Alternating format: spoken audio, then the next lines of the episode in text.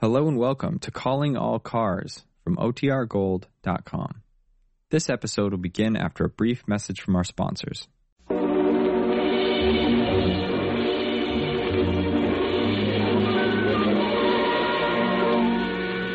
Calling all cars, a Rio, a Rio Grande presentation. Los Angeles Police calling all cars, attention all cars, broadcast 58. Stand by for review of preceding broadcast covering murder, bank holdup, and dynamiting. That's all. Rosenquist.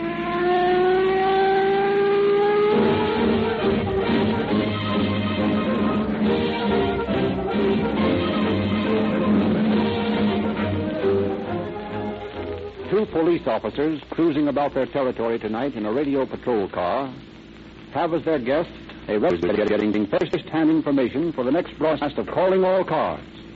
Let's listen in. It's sure good to see the new year come in.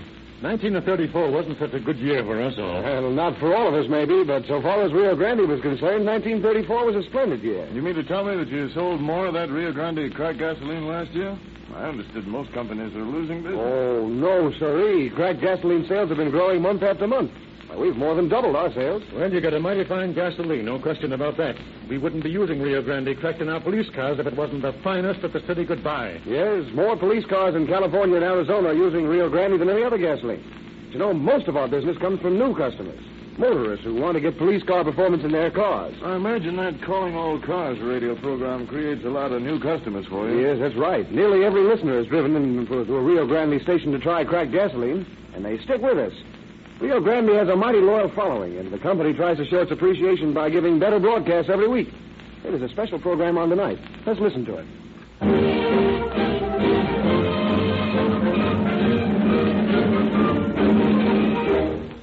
During the year just past, you have heard broadcast on this program many cases from the police files of Oakland, San Jose, San Diego, Tucson, and other western cities, as well as cases from the files of the Los Angeles Police Department. Tonight, we ask you to look back over the past year as we review memorable scenes from Calling All Cars for 1934. In every case of violence and law breaking, which you will hear re-dramatized on tonight's program, bear in mind that the criminal paid the full penalty prescribed by law. We Westerners have a great tradition to uphold, and the blood of the vigilante seems to flow in our veins. For out here we have shown beyond a shadow of a doubt that crime does not pay. Do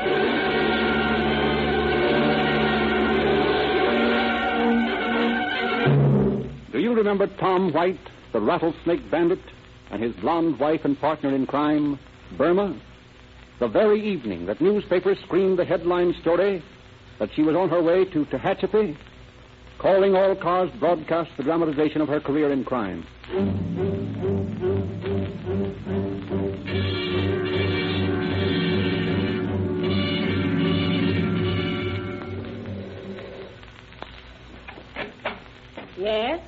How do you do, ma'am? We're police officers, and we'd like you to help us. Why, why, come in. Is anything wrong? What can I do?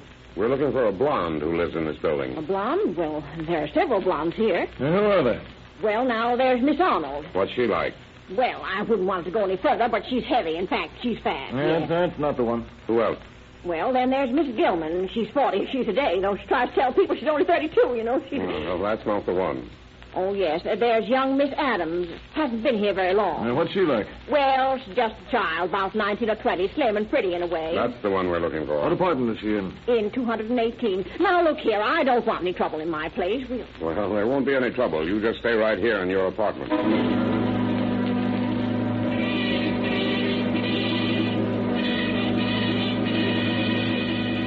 Detectives Burris and Bergeron called Detectives Anderson and Maxwell in from the alley. And with guns drawn, climb the stairs to apartment 218. They find the door unlocked. That's her. Grab her, Burris. Hey, Andy, there's that guy down the hall. We're police officers. Get him up. The hell with you! What are they doing, killing Tom? No, Burma. He just committed suicide by pulling a gun on an officer.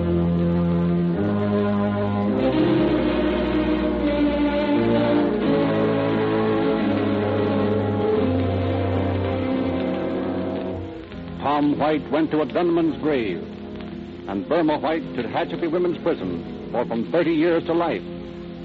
But this sort of expiation can never bring back the sight of Miss Cora Withington, who was blinded by brutal Tom White's murderous gun. Los Angeles police calling all cars, attention all cars. A bombing at the Los Angeles Times building.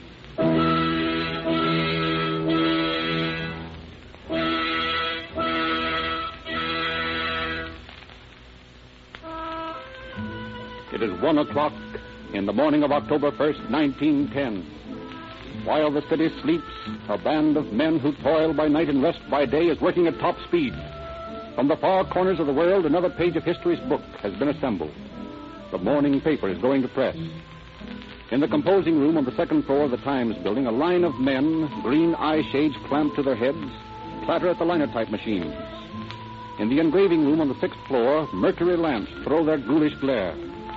The dog watch in the city room sleepily eyes the clock, hoping that no big story will break to disturb their somnolent ease until 30 comes for them at half past four.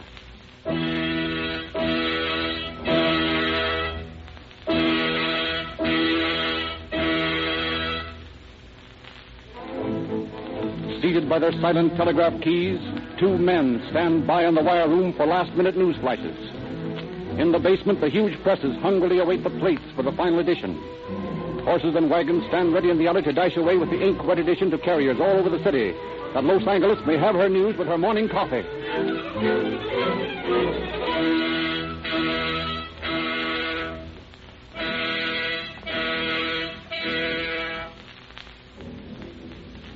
The hands of the clock slowly move on.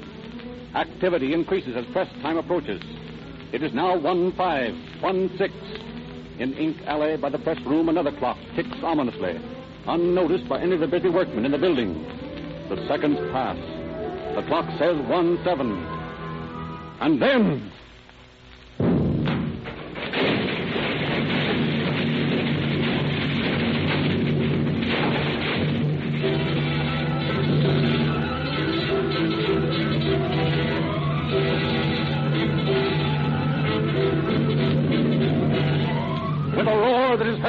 miles. The center of the Times building blows up. The force of the explosion snaps the girders supporting the second and third floors as so many toothpicks. Down into the gaping hole hurtle the heavy line of type and stereotyping machinery, carrying their operators to a crushing death. The gas main, which, which feeds the building, is ripped open and instantly ignited. A searing fountain of flame leaps through the building. Within a moment, the entire structure is ablaze, Workmen clutched in the freezing maws of horror rush to the fire escape to be met by a fiery wall. Which escape is an impossibility. But the two telegraph editors trapped in their rooms slowly burn to death. Compositors and linotype operators, horribly maimed, arms torn off and legs broken, lie helpless on the floor as the vicious fire creeps toward them. Their pitiful cries reach the street below, where all the downtown fire apparatus has already arrived. Rescue is an impossibility. No man can enter that, that seething funeral pyre and live. The reporters and editors on the dog watch in the city room on the third floor are forced to jump to the street. Those who survive the jump are crippled for life. Within a few minutes after the explosion, the last cry of the helpless victims trapped within the building has been smothered as the fevered embrace of the flame. In an astonishingly short time, the entire building is gutted. And then a new danger threatens. As one after the other, the walls, lacking any support, sway, totter and strike to the street, where a huge crowd of citizens, hurled from their beds by the explosion, are straining at the hastily rigged guard ropes.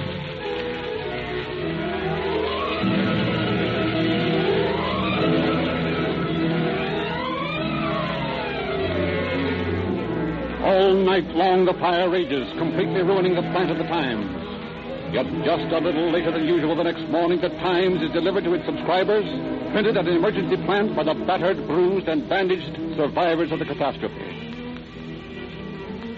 Before the last smoldering ember has died away, the law swings into action. Sam Brown, chief of the district attorney's investigators, and William J. Burns, world famous detective, team together in a manhunt which extends halfway across America before the McNamara brothers, arch terrorists, are run to earth and sentenced to life imprisonment.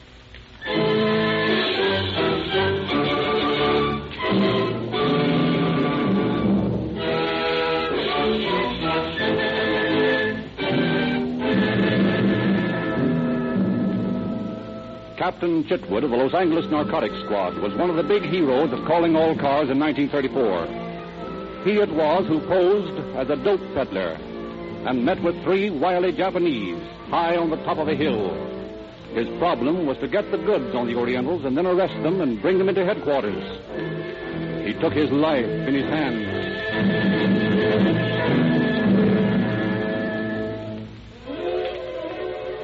Under his threatening revolver, Captain Chitwood forces the three Japanese to bring the dope up and put it in his car. Although he watches his captives with great care, he cannot but feel the constant threat of Koto's great strength. As the car is loaded finally, he orders the three into the car. In your work, Mr. Jordan, you do not make a great deal of money. Well, it's not very much according to your standards. A sum such as $10,000 would be quite large in your eyes. It would be very large. I happen to have such a sum within easy reach. You'll be able to hire a good lawyer with it. I was thinking of making a friend a present. A very lucky man, I should say. You are the friend, Mr. Jordan. And how do I merit this friendship? You return to the police station with the sad news that your suspects disappeared. Sorry, Count, that's out of my line. $10,000 is a lot of money. No, you better get in the car. Back there, Koto. Mr. Jordan, I will give you one more chance. There are three of us. Koto here is a trained wrestler. We all know jujitsu. Once we are in the car, you will be unable to manage us. True, you have a gun, but you cannot succeed in getting us to the city. I've been thinking about that. Oh, I think uh, you had better accept uh, Count's offer. It is impossible you will arrive in town alive. Let's put it another way. Let's say that it is impossible that all of us will arrive in town alive. I do not quite understand. It's very simple, really. Don't you see that Koto is the main threat? How much do you weigh, Koto? 210. When you, Count, and Huashi here are carrying Koto through the fields down to where I can call a police car, you won't be very dangerous. But why should they carrying me? Because I'm going to kill you. You cannot do that. My dear fellow, I can and will do exactly that. Koto, unfortunately, resisted arrest. My duty as a police officer, although unpleasant, was very plain. I had to shoot him. The law is quite explicit on that point. But I'm not resisting arrest. Oh, you have no imagination, Koto, huh? Who will ever know? Oh. You will not do this thing. It is fantastic. Just to show you that my gun is loaded, gentlemen, and that I mean what I say. Please, must be another way. we plead with you, Mr. Jordan. We have been very fair. We have offered you money. Will, you will not take it. But that is no excuse to murder one of us. I have no desire to kill, but there is one other way. What, please? Koto will lie on the floor of my car. You two will lie on top of him with your hands at my side. If you make a false move, I'll shoot all of you. If you don't, you'll arrive safely at the station. We accept. Into the car, then. And watch your step. This gun is liable to go off in my hand by mistake.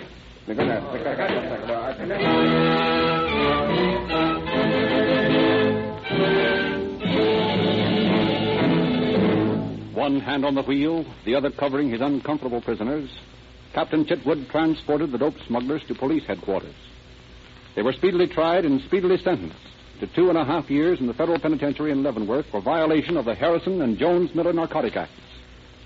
Since serving their time for that offense, the Count has been sentenced to Folsom on a verdict of first degree murder. Koto has returned to Japan, and Awashi is a fugitive from justice, having jumped a bond on a forgery charge.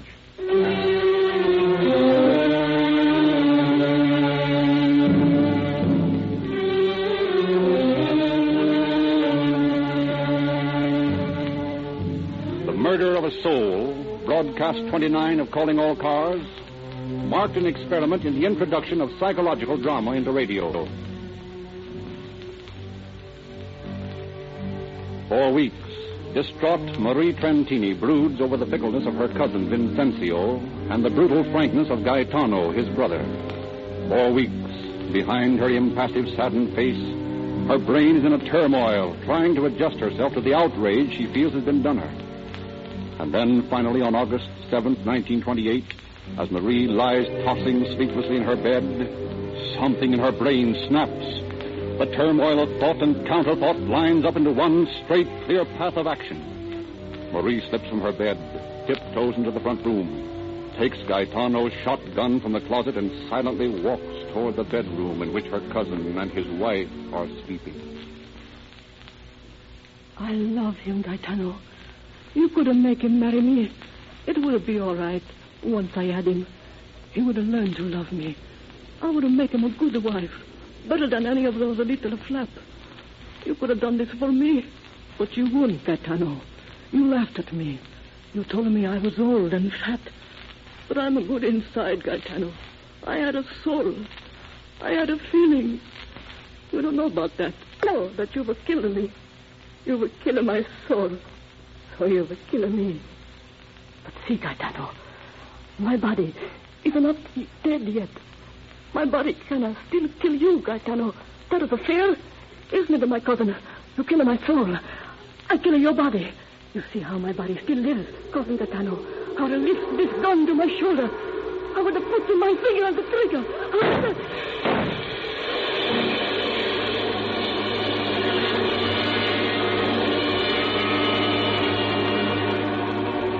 Marie Trentini established an alibi to the police, but Captain Barlow, police fingerprint expert, discovered her prints on the gun. Confronted with this damning evidence, Marie, excusing herself for a minute, stepped into an adjoining room and slit her throat.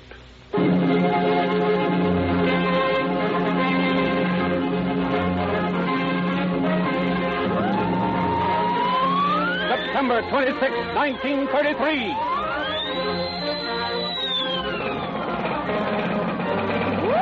Under a hail of machine gun bullets, Charles Makley, Harry Pierpont, and Russell Clark, accompanied by seven other convicts, successfully escaped from the Indiana State Penitentiary.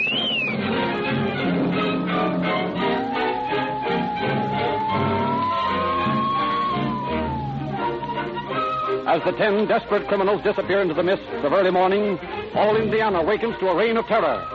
Two days later in Lima, Ohio, You, the sheriff? Yes? Well, you're holding John Dillinger here? Yes. Uh, we've come to get him. Who are you? Officers from Michigan City, Indiana. He's wanted there. You'll have to show me your credentials. Here's our credentials!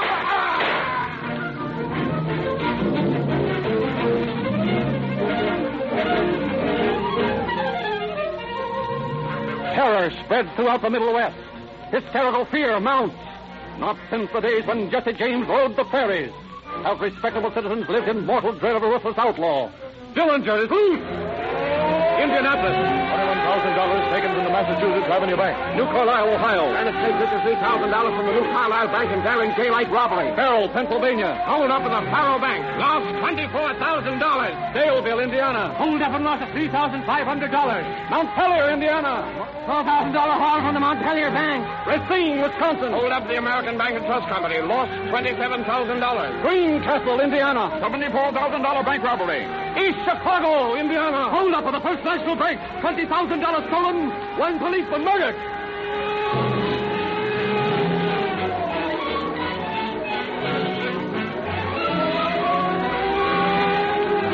Such is the list of crimes attributed to the Dillinger mob.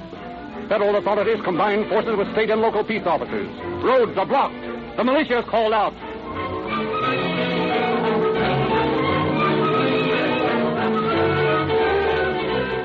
As suddenly as it began, the reign of terror ends. Peace once more reigns in the Middle West. The shattered nerves of farmer, merchant, and banker gradually return to normal. Dillinger seems to have disappeared from the face of the earth. A pale desert moon casts its transparent coverlet over the jagged crest of Mount Lemmon. From a sandy wash, a coyote howls at the silent saguaro that broods above him, thrusting its spiny arms toward the star-speckled velvet dome overhead. Across this scene of beautiful desolation comes a discordant note. A tinny popular song played by a three-piece orchestra in a desert roadhouse. The place is a few miles from Tucson, Arizona. It is the night of January 24th, 1934. Here, Clark, the Dillinger henchman, boasts to a couple of traveling salesmen about his prowess with a machine gun.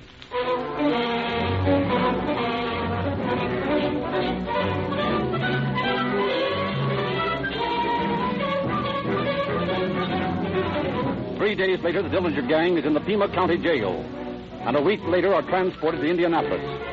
But Dillinger bluffs his way out of the Michigan City jail, and the reign of terror begins again. Then, late in July, the trail once more grows hot. Tipped off that Dillinger will attend the Biograph Theater in Chicago, a score of Department of Justice agents stake out the neighborhood. Melvin Purvis, chief investigator, and an aide sit in their car a few doors from the theater. More than an hour passes uneventfully, and then, just before nine o'clock. Hey, Ed. There he is. Where? Walking up to the ticket office. I can't mistake that head. Oh, yeah, I see. now he's turning. It's him, all right. And look, Mel, he's dyed his hair. Yeah, it's black. He's wearing gold rimmed glasses. That's him. You gonna let him get into the theater? Sure, we won't take any chances. There, he's bought his ticket and he's gone in. Keep your eye on the exit, Ed. To give the boys the final orders. Okay, Chief. That was him, Charlie. Yeah, I thought so. Now, you and Mike stick around the doorway of the tavern here and keep your eye glued on that theater. Russell, Yes, Chief? you and Kelly watch those exits down the alley. Right. You'll probably be in there a couple of hours, but you might get suspicious and try to get out the back door. Yes, sir. And get this straight. No matter what he does, we're taking him tonight. Try to get him alive, but if you can't, get him dead.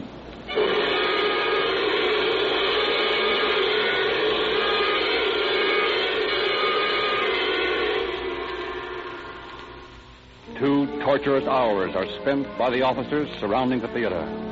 Two hours and four minutes. And then the doors of the theater swing wide and the shirt sleeved audience throngs out into the sweltering summer night. Dillinger saunters onto the sidewalk, accompanied, so some reports say, by a young woman clad in red. Purvis closes in behind him. As Dillinger crosses an alley, Purvis waves his hand. Five officers close in. Suspicious, Dillinger reaches for his pocket.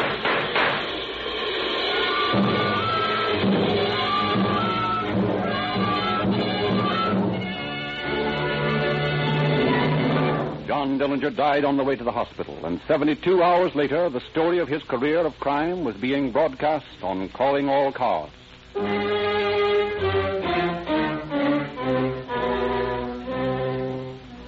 Another famous master criminal was the subject of broadcast 36. Herb Wilson, the nitroglycerin parson, minister turned safe robber.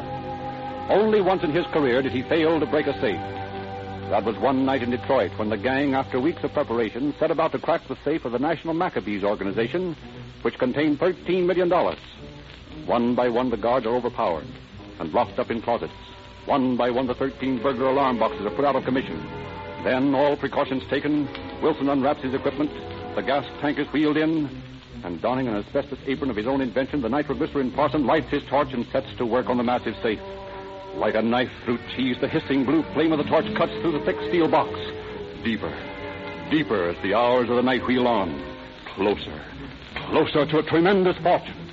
The members of the gang crouch around their leader, watching with eyes gleaming with avarice as the hooded figure of the master cracksman bends over his work. Finally, toward dawn, Wilson raises his hooded head.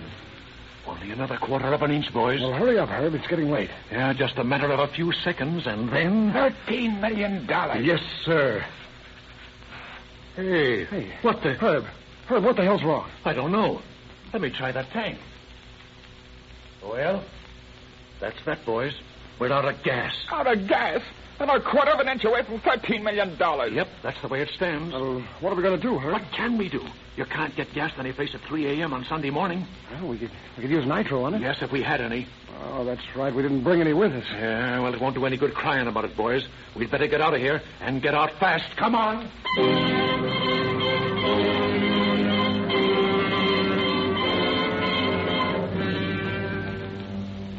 After stealing more than $15 million in three years, Herb Wilson finally made a little mistake. He left his fingerprint on an electric light bulb. He is now in San Quentin for life.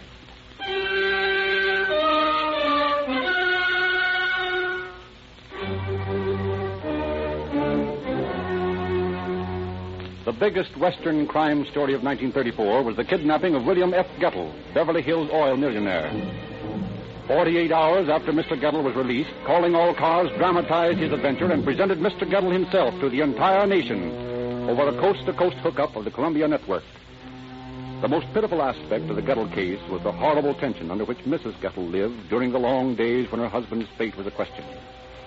In the sun-filled garden of the Gettle mansion, the four children of the kidnapped millionaire, Billy and Betty, the twins, and Bobby and Jimmy, play their childish games, ignorant of the terrible plight of their father. In a darkened room on the first floor, Mrs. Gettle receives Mr. Noon, the attorney who is negotiating with the kidnappers. Mr. Noon, is there any news? Yes, Mrs. Gettle. I have just received a call from a man who calls himself Percy. Uh, that is the way the ransom note I received last night said the message would be delivered. What did he say?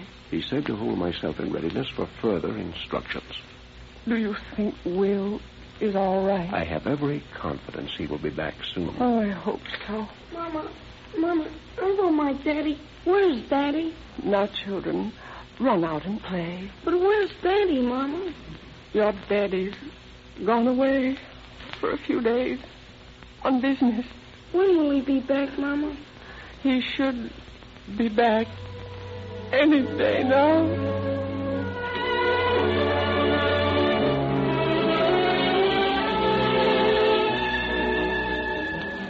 But two days later, due to the keen ears of Detective Burris staked out on a dictaphone, the kidnappers are located and Mr. Gettle is released. 24 hours later, they are sentenced to life imprisonment in San Quentin. And 24 hours after that, while they are speeding northward to prison, calling all cars brought the biggest radio scoop of the year to the ears of the nation.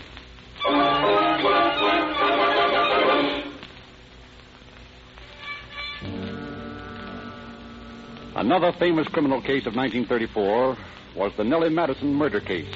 Mrs. Madison, accused of murdering her husband, is faced with an overwhelming array of circumstantial evidence.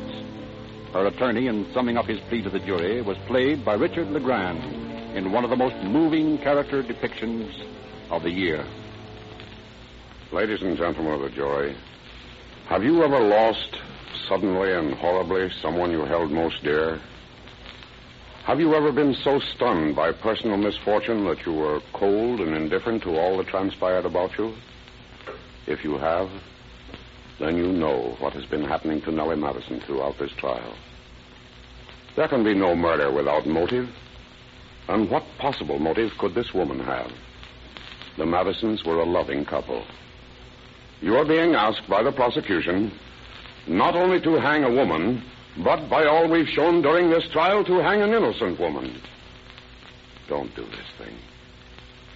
Don't have it on your souls and consciences the rest of your lives. Don't send this innocent woman to the gallows upon the tenuous threads of circumstantial evidence. Remember the command of our Almighty Father Thou shalt not kill.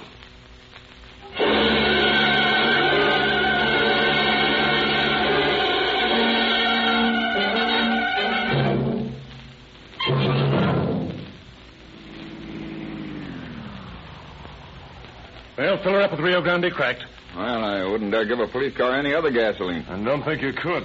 I just been listening to Rio Grande's Calling All Cars program. Did you hear it? Well, we got a calling all cars man right here with us tonight. Oh, well, I, I suppose you two cops will be the heroes on the next broadcast. Hey, how about putting you on the radio, too? what have you got to say in behalf of the independent dealers who sell Rio Grande gasoline? Well, you, you tell your listeners that we independent dealers get a big kick out of so many people driving in after every broadcast and asking for a tank full of police car performance. Well, how about a business prediction for 1935? Everyone else is predicting. What do you think about business for next year? Now, I can predict uh, good business for every independent gasoline dealer who lines up with Rio Grande. That's the only big gasoline company that doesn't compete with its own dealers. My business has grown steadily ever since I put in Rio Grande pumps. And my customers stick with me. They should. I give them better value in Rio Grande cracked gasoline, more power, faster starting, greater speed, higher anti-knock rating, and tetra-ethyl at the price of ordinary gasoline. Well, come on, fellas. We got to go. Happy New Year. I'll go one better. Rio Grande wishes you a prosperous New Year.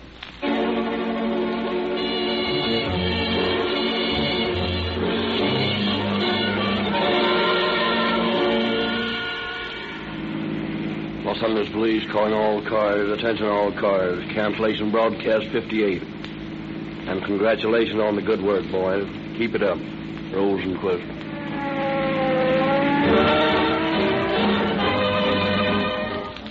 Calling Calling All Cars is written and produced by William N. Robson. The orchestra is under the direction of Frederick Stark.